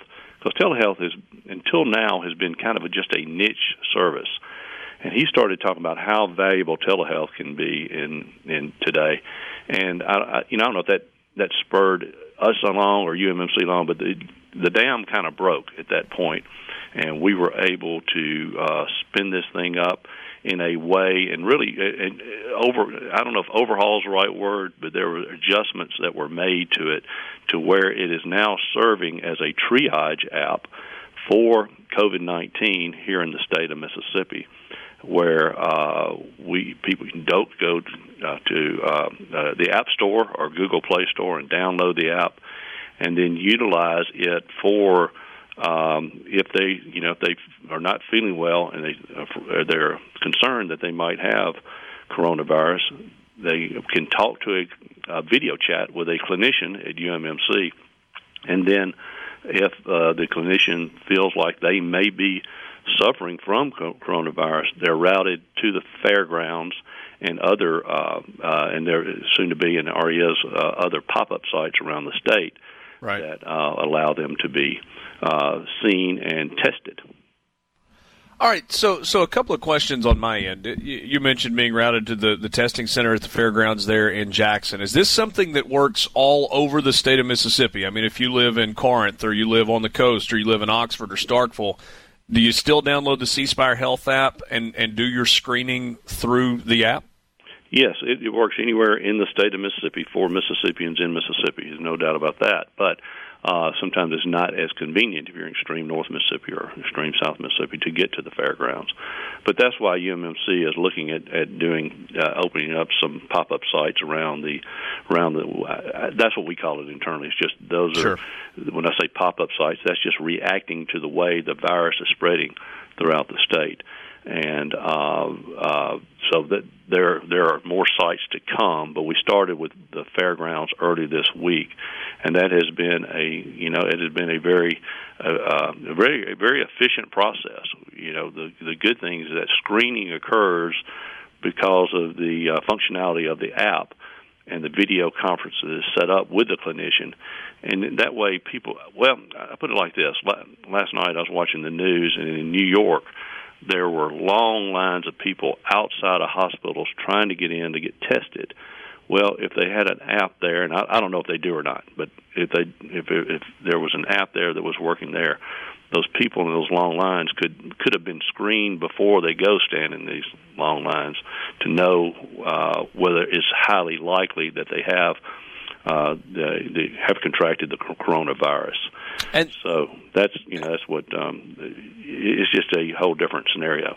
And, and Hu, I think important to point out. I mean, you, you want everybody to be a C Spire customer, but the reality is not everybody is a C Spire customer. But this app is available for free to everyone as the primary screening screening mechanism if you need to be tested through UMMC, regardless of who your provider is. Correct? That's exactly right. Uh, you know, we this was no time to get you know you know you know me, and I'm very competitive. This was not one time to be uh, clinging to that. We want to help Mississippi first because nobody in the technology world in Mississippi cares about Mississippi like C Spire. So the right thing to do was to offer it to anyone and everyone who has a smartphone, irrespective of their carrier and it's it's you know we just it was right. And also to offer it for free. This is not yeah. a time people have, are being challenged on the economic front just as much today as they are on staying well and healthy. So uh, we we decided along with our partners at UMMC on this venture to offer it for free One last thing for you. You've got about a minute and a half left. The, the C Spire Cares program, that, that's the program through which you have uh, lifted data limits and really tried to work from an educational standpoint. We, we've got people who are trying to figure out how to be teachers and, and deal with online learning really for the rest of the semester, it looks like. What, what's the role that C Spire is playing there? Yeah, one one key thing that we've done uh, is to whitelist the uh, websites that students K through 12 are going through, going to the, over this past week, and will be going to over the next few weeks, to learn uh, via online learning and the distance learning that's occurring uh, across the spectrum in our, our schools today. And what whitelisting means is basically those websites are are a, being able to be accessed by the user for free, or it doesn't count against their data uh, allotment. So that was the right thing to do because there's no way anybody could have known this three weeks ago that they would be taking all their courses for the remainder of the school year to the end of the year. So we just felt like that was the uh, the right thing to do to continue to uh, educate our kids here in the uh, in the last few weeks of the school year, and uh, that's uh, from all accounts. I think that is going really well from every, everything that I've heard. Yeah, I mean, it may be a little bit of a challenge to parents who are uh, are not used to being teachers or not used to uh, corralling kids throughout the uh, the day. I, I, might be speaking from experience there, but uh, uh, otherwise, I think going pretty smoothly. The the job that our teachers across the entire state and administrators are, are doing to uh, basically go from from zero to, to sixty in terms of online learning in such a short period of time is is remarkable. It really and, is really appreciate uh, all that C Spire is doing. Appreciate you coming on and spending a few minutes with us this afternoon. Okay, y'all have a great afternoon. You as well. That's uh, Hu Meena, President and CEO of C Spire. Uh, we've been telling you about it. C Spire Cares. You can learn more, cspire.com slash C Spire Cares, about the C Spire Health app and also all that C Spire is doing. Uh, from offering free wireless data for educational websites to connecting businesses with the tools that they need to work from home. That's cspire.com slash cspire cares. We will wrap up the 4 o'clock hour with you right after this. Be right back.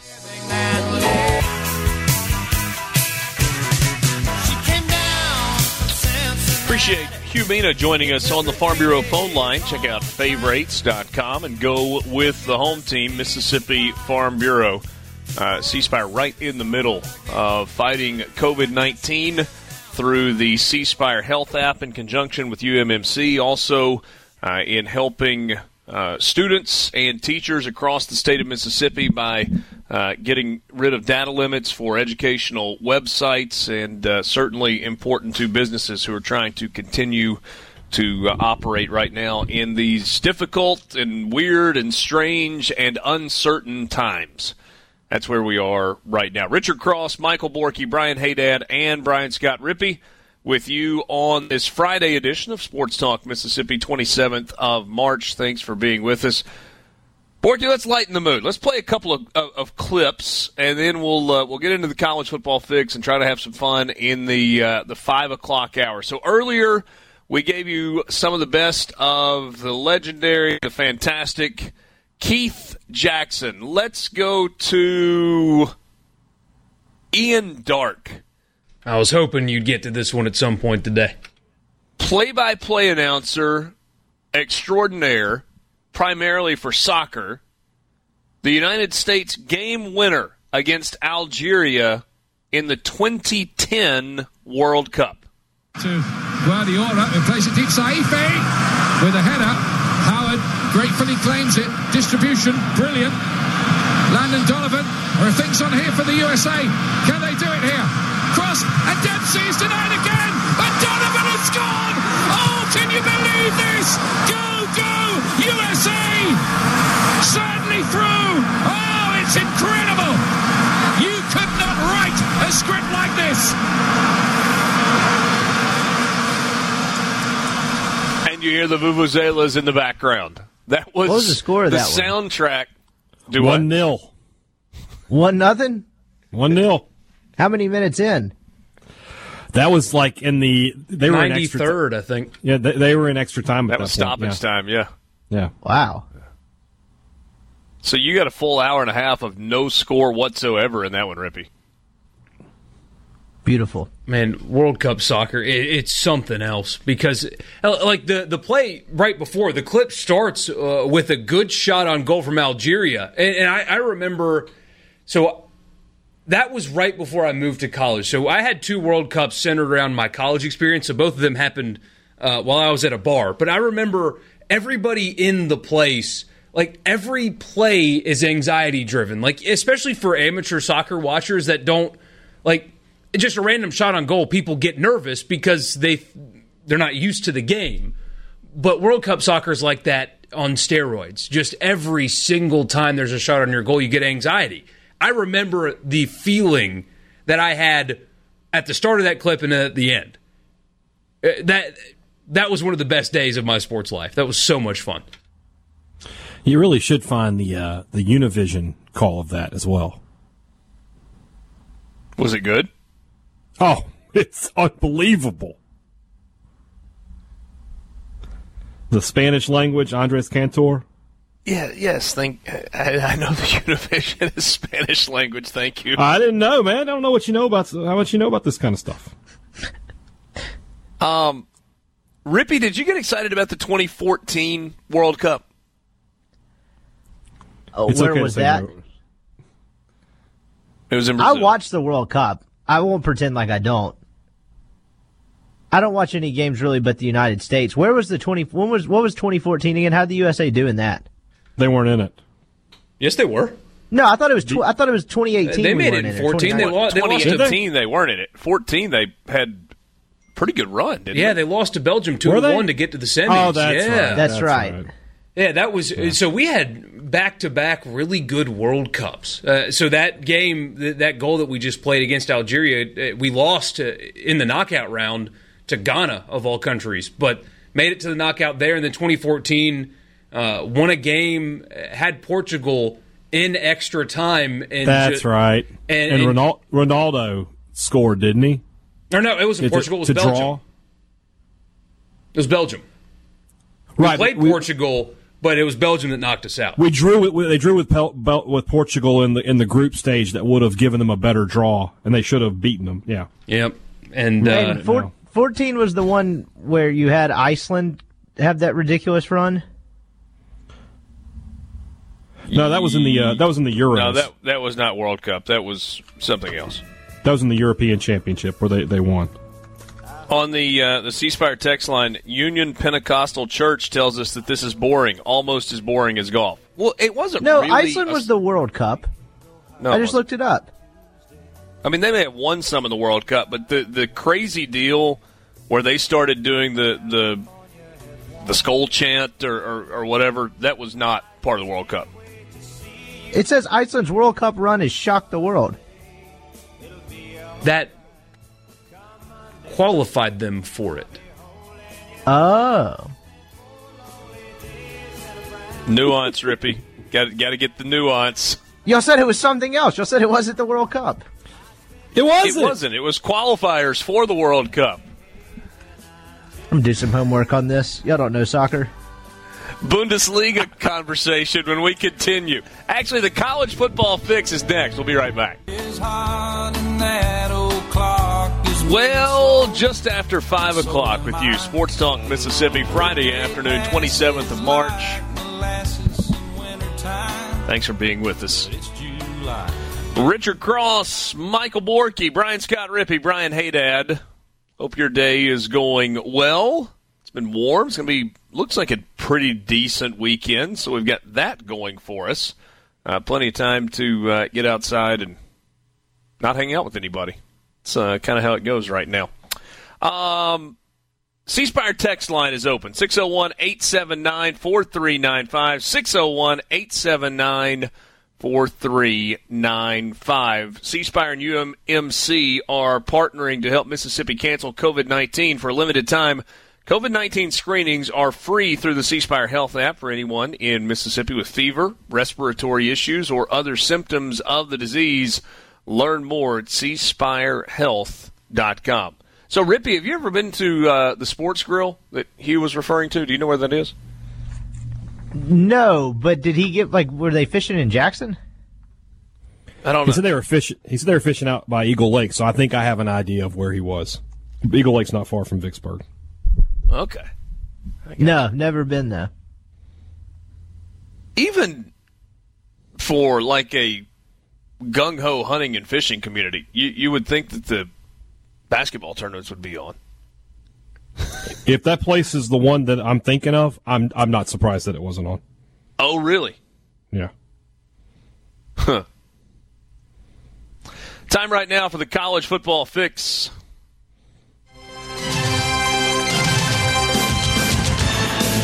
College football fix driven by Ford and your local Mississippi Ford dealers. Check out buyfordnow.com. You can find out about what they've got available for you right now at your local Mississippi Ford dealers. Obviously, you want to be responsible. Maybe you give them a call, talk to them about what you're thinking about and what you're looking for.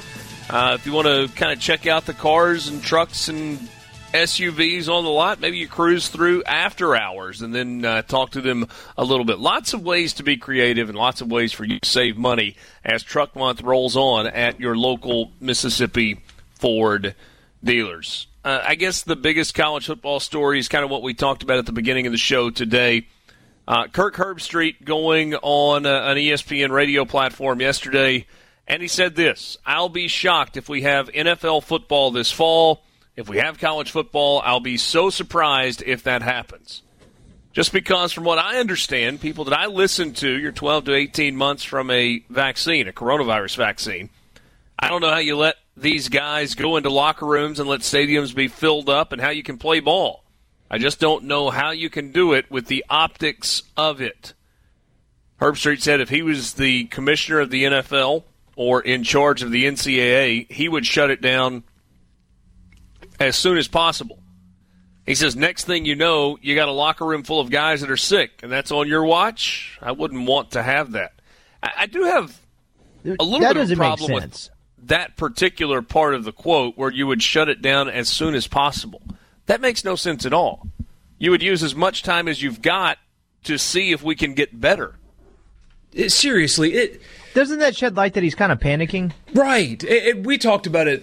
Rippy and I talked about it this morning some, but I'm going to choose to be the optimistic one. It's like everybody forgets that right now there are hundreds, probably more like thousands of the smartest people that we can find working day in and day out to try to find a way to stop the spread of this and make it to where we can return our lives to normalcy. There is so much at stake lives, health, finances. People are working so hard to figure this out and to just assume that we cannot stop it and that this will go on forever. And unless we quarantine for eight months, this is not going to get better. I choose to be the optimist, and people online will tell you I'm an idiot. But I have a feeling because we've done it before and we have really smart people working on this that we will return to a sense of normalcy at some point, hopefully in the very near future. But this fear mongering, shut it down right now when the season's five and a half months away,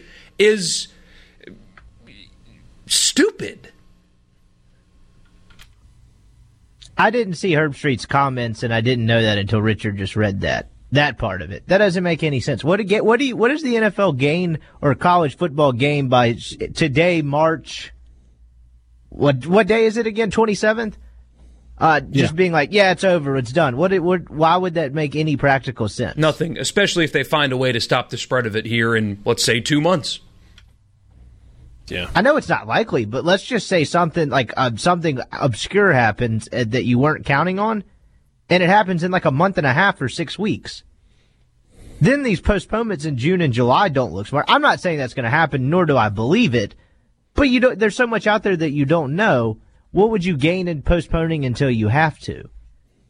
Well, and you know, we, we were up in arms. I, I specifically was up in arms about getting rid of the College World Series in July or in June when we were still in early March.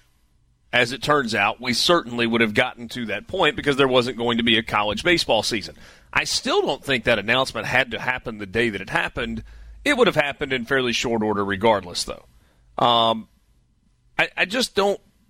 I, I'm all for planning ahead, But I don't believe in making huge, like, life altering decisions before you have to make them. You can be thinking about them, but there's no reason to say, ah, you know what? We need to shut down the college football season. When you're in March, you're six months away, or five months away at this point.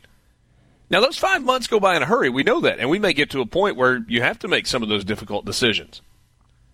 So, you know, Herbstreit also says, as much as I hate to say it, I think we're scratching the surface of where this thing's going to go. He may be right. And, you know, you've heard some medical experts say, look, right now, New Orleans is the hot spot, or not, uh, New Orleans is becoming a hot spot. New York is the hot spot. Two weeks ago, the state of Washington was the hot spot. And you, you may see this thing kind of bounce around different cities and at different times. Those areas are, are most affected. Look, I mean, if you're talking about canceling stuff, did it make sense to go ahead and postpone slash cancel the PGA Championship that was supposed to happen in May in San Francisco? Yeah. Given what's going on in New York, probably makes sense to go ahead and postpone the U.S. Open that's supposed to happen in June. But to say that college football, NFL, let's shut it down now, eh, that that's awfully short sighted. So college football, if I have my math right, is roughly 22 weeks away. The opening day, opening weekend, whatever. I'll trust your math. I wouldn't do that, but okay. Anyway, roughly around 20. Like, do you? Is there a country that's been infected with the coronavirus that's 20 weeks in to anything yet? China, Italy. Uh, I mean, China. No. So this this started what mid December in Wuhan province in China. so the answer to that would be no. That's right. So what are you right. basing that off of? Fear mongering. I don't know. Yeah. I mean, I'm just asking. Like, is there something I don't know or haven't read that no, well could be the it, case? But what are you basing it off of? Nothing. It, there, there's like a desire to be miserable. Yes. George in West Point says, Will the world come to an end if there is no football season? We need to be proactive. The coronavirus is a life altering event. Hopefully, a treatment will come through. Uh, may already have. Sorry, football is not the most important thing in the world. Living is. George, you're right. I, I, I completely agree with you. It's not what we're saying, though. But it, it's another facet that has far reaching effects on the economy. And I'm not just talking about the economy of, of universities. I'm not talking about the economic impact on universities. I'm talking about, you know, 100 cities across the country that are not per se all cities. Some are. But you got a whole bunch of smaller college towns whose local economies, and I'm not trying to sound like the president here and saying, well, the economy is more important than human life. That's not what I'm saying. But they kind of go hand in hand. Entire small town local economies coming to a grinding halt for an extended period of time is life altering. And not having a college football season is a massive impact on those economies. C Spire text line George ain't an Alabama fan. I've said it before on this show. I do find it so odd to see uh, national big time sports media people be so condescending towards the idea that people really miss sports and we need them to return to re- bring back a sense of normalcy. I find that so odd. Like, how do you get that far in sports media and not realize that people live for this stuff and they miss it and they don't know what to do without it? I don't get it. Because if you have a blue check mark, it means you're smarter than everyone. I don't make the rules. I was just thinking a second ago, this is kind of apropos of nothing. Is this going to be the most miserable April Fool's Day in the history of April Fool's Day? That's next week. Ugh. Hey, football's back. good one. Sport, Sports Talk, Mississippi. That's your college football fix driven by Ford. Everything seems to be wrong. The internet has all kinds of funny things on it. There's a picture of a lady in line to check out at Walmart, and um, Yeah, she's doing the best she can to practice social distancing, but she was uh, she needed a mask. So what did she do, Borky? Put on full on swim goggles and a snorkel. uh, Improvise, sta- overcome, adapt. She is standing in line to check out at the uh, the Walmart self check line, and has on big old wide swim goggles and a snorkel. At that point, you probably just don't go to the store. I don't even know what she thinks that accomplishes. Maybe she's just being funny. Maybe. Nothing can top that uh, news story in Memphis where the dad, when his kid left school, just started spraying him down with Lysol. yes, you're, you're right about that. they cut to the lady wearing trash bags. Hey, we were talking about Major League Baseball earlier, and you know the service time, and maybe they've got a, a working plan for how to go forward with the season. Rippy, there was some interesting stuff that came out last night as part of that agreement as well, with regard to the Major League Baseball draft. Did, did you read some of that? Uh, no, I did not. I did see that they're basically limiting it to five rounds. And then if you're unsigned, the max you can sign for is $20,000. This is going to save each club roughly 250K, and you're basically just throwing all of your issues on the amateur system. Is that basically what I gathered from it? Yeah, I think that's that's a reasonable way to look at it. So five rounds of the draft is that thirty picks per round, give or take. I mean, you, you got some sandwich picks in there that uh, early or supplemental picks. So let's just call it, just call it 175 picks. I mean, you're you're used to having a 40 round draft and somewhere in the neighborhood of 12 to 1400 picks plus free agent signings that go on in addition to that. This completely changes the dynamic of what the Major League Baseball draft is this year and the effect that it has not only on college baseball but on high school baseball as well. So, kind of as an offshoot question to that, are we looking at next year being the most talent rich season or one of the most talent rich seasons we've ever seen in college baseball? Possibly, but sounds like there's a potential of nobody getting their eligibility back. Yeah. So you've got that story out there as well. Kendall Rogers at D1 Baseball tweeted uh, this earlier today. There's a legitimate chance no one gets a year of eligibility back. Two Power Five leagues want no one to get a year back, and anyone familiar with the D1 Council knows that that could spell trouble. So I can tell you who one is off the top of my head. Well, uh, that's where I was headed next. Let's let's just uh, let's put our sleuth hats on here and try to figure out which two of the Power Five leagues would be against this. It's a, I think it's an easy answer. It's the I league that cares about baseball the least, the Big Ten, and the league that's in the most financial trouble, the Pac 12.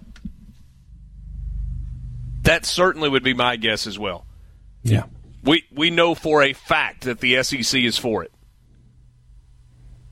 I feel pretty confident in saying the ACC is for it. And I think college baseball is a big enough deal in the Big 12 that they are for an additional year of eligibility. But Borky, you're right. Financial problems all over the place in the Pac 12 and not a ton of emphasis on college baseball in the Big Ten. I, if that does happen, and, and that's a big if, if that does happen, though, um, I don't want to hear anybody reference amateurism or student athletes or anything other than it's just a business ever again. Not allowing the players to benefit from their name, image, and likeness has always been hidden behind a veil of, well, they're amateurs, they're student athletes. It's all about the education. If they don't give these kids their season back, we need to call athletic programs what they are franchises because it would be a strictly business financial decision that has nothing to do with kids. And that's what they pretend that college sports is about. It's about the kids, when in reality, it would be a financial decision, and that's all it would be. And so we need to call them franchises from here on out because it's not about amateurism or student athletes or integrity or any of that BS. We all know that college sports is big business anyway. But if they don't give these kids their year back, we need to call them what they really are.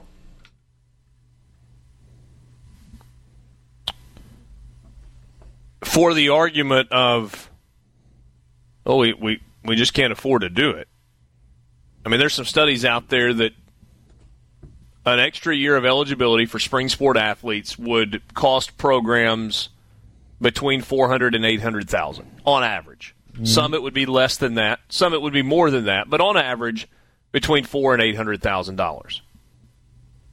That is nothing to a Big 10 school. Nothing. Hey, I just I just got a text from what we'll call an unnamed source.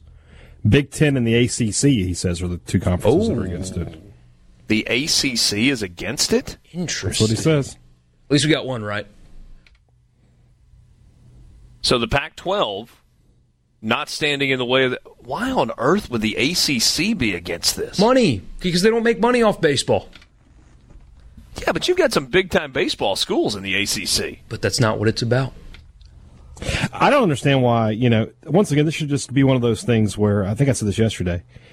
Just make it available, and if you don't want to take advantage of it, you don't take advantage of it. That's your choice. You don't want to spend that money. You don't want to, you don't want to deal with that. That's fine. But the, the, the schools that want to do it should be able to. The, the, the part for but I guess it's the same sort of thing with the with the you know the third assistant. There are plenty of schools that could afford to pay a third assistant for baseball and softball, but they're being held hostage by the schools that don't want to. It's a good point.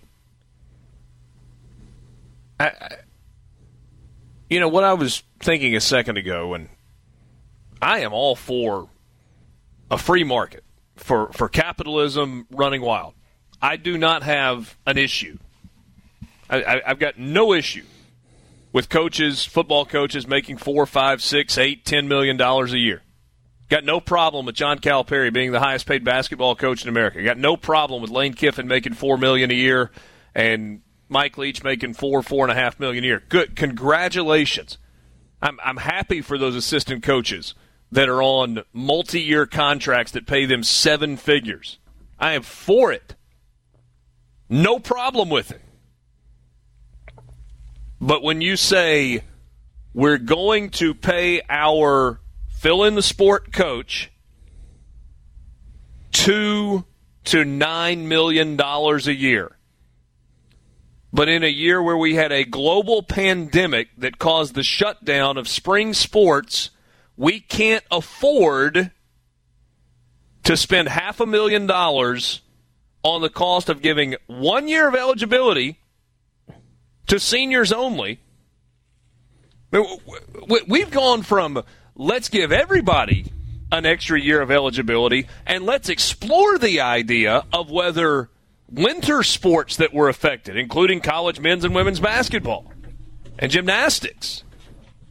We've gone from exploring the idea of whether or not we should give an extra year of eligibility to those players to we might not give even seniors an extra year of eligibility that missed the final two thirds to three quarters of the spring sports seasons. And let's let's not be uh, let's not forget what when it comes to scholarship money, it's not actual real money. And what I mean by that is this: it just goes from one university bank account to another. It's all getting paid, and it's getting paid by and paid to the same people. So it's like me saying, you know, I have five dollars in this hand, but I don't have five dollars in the other hand, so I don't have five dollars. The university, all of these universities, could just give these kids another, you know, year of, of eligibility, and it doesn't really cost anything in real dollars. Yeah, but it's still money you mentioned the football coach aspect. If it is, in fact, the ACC that, that would be saying no to this, they just had a member institution pay a football coach $9 million to not coach for them anymore. Or $19 million to not coach for them anymore. A going away present. Who are you talking about? Willie Taggart. Yeah. You're right. So, so again, I, I got no problem with coaches being paid. I got no problem with what schools charge for tickets and for luxury seats and all of those things. I, good with all of it. But if you're spending so much on those things that you can't afford half a million dollars, I'm not talking about a school that's got a $20 million athletic budget. I'm talking about a school that's got an $85 million athletics budget. Then we got a problem. Rumors and the stories of my past I can't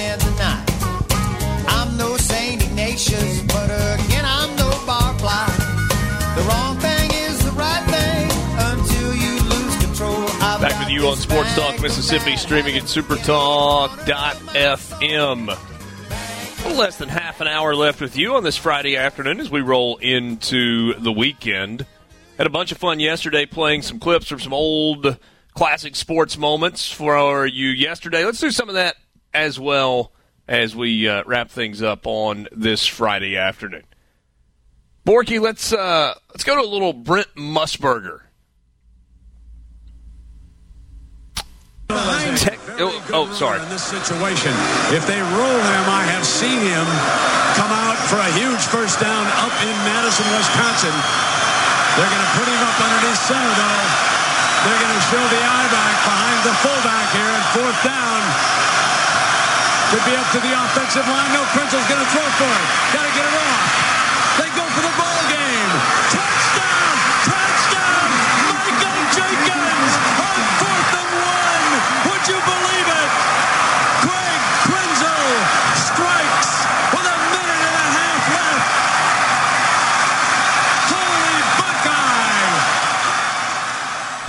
Holy Buckeye! You hear that crowd, by the way?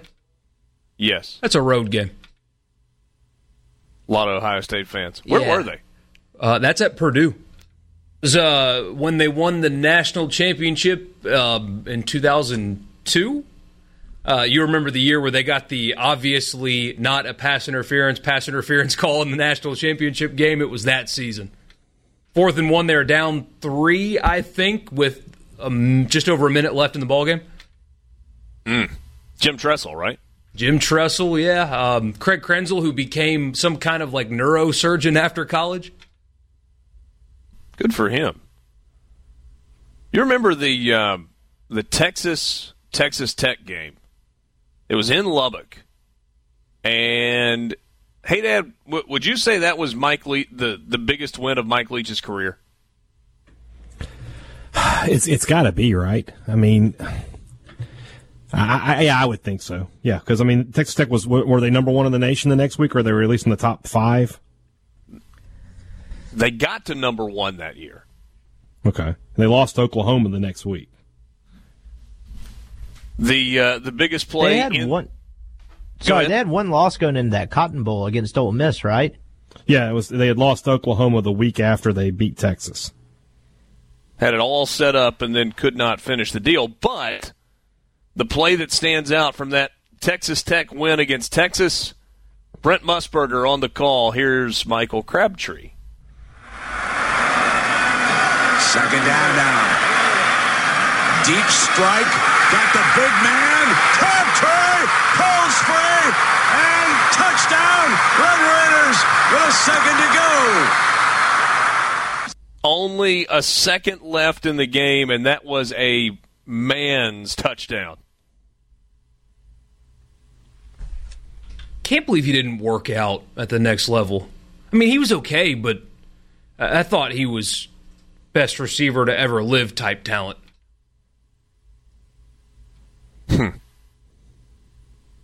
I mean, you remember how dominant he was, don't you? Yes, a- absolutely. He was spectacular. I don't know that I would have him in best receiver to ever live conversation, but he was really, really special. He, in his NFL career, pretty long one, uh, only had 2,000 yard seasons, one of which was 1,003 yards, and the other one was 1,100 yards. Hmm. That's it. Never played with a great passer though, did he? He was in San Francisco from 9 to 14, then Oakland 15, 16, and 17, Baltimore in 18, and uh, was either injured or what. Only played two games in Arizona last year. So he was in San Francisco when Kaepernick was the quarterback. Yes, he was. Yeah, he's on that Super Bowl team. Right. Let's bring it He a was also on that that team where Richard Sherman lost his mind to Erin Andrews in the post game interview. That was a playoff Yeah. game, was it not? I don't know if that was a playoff game or not, but I, I remember that. I remember what you're talking about. I don't remember the specifics of that post game interview. Uh, don't ever try me with the sorry receiver like Crabtree. Oh yeah, I got you. I do remember that now. He's got some kind of divisional hat on or something. That's why I thought it was a playoff game. All right, you might be right then. I, I, I don't remember exactly. Uncle Vern. Let's go to Vern on his perch at the tower at 16 at Augusta. and uh, he's picked out a landing spot that is a good 25 feet above the hole. There's a good chance he doesn't get this inside DiMarco's ball.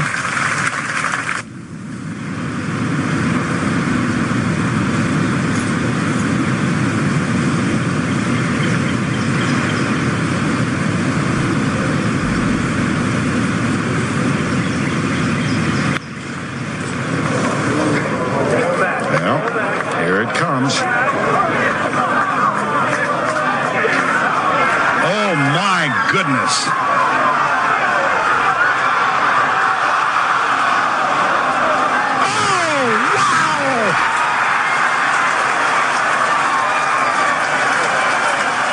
In your life have you seen anything like that? The great Vern Lundquist. To me, there are a couple of things about that call that, that stand out. One, wh- wh- when he just stops, and you're waiting on Tiger to hit it. There, there's no reason to talk. There's no reason to set it up. Everybody's watching the exact same thing. And what do you hear? Silence. Sans a chirp, chirp, chirp. Just a little bird chirping in the background.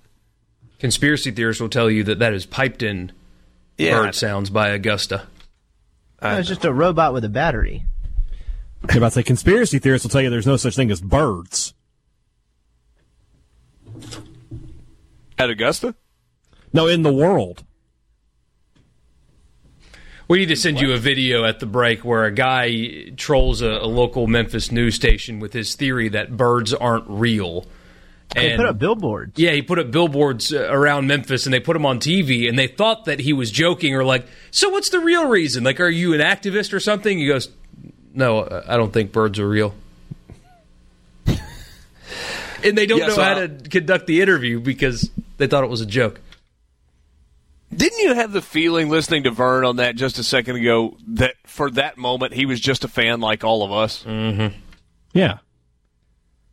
He's just the sitting there on that part, and, and he goes, "All right, here it goes." Oh my goodness!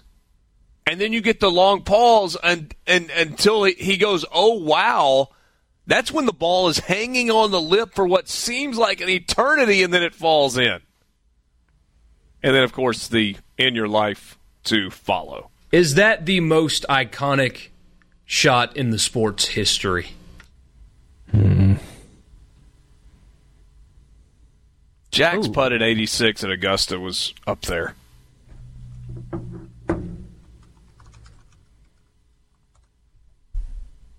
You know, there aren't that many, uh, unless you're just like crazy, crazy golf fan, there aren't that many shots or moments that just stand out.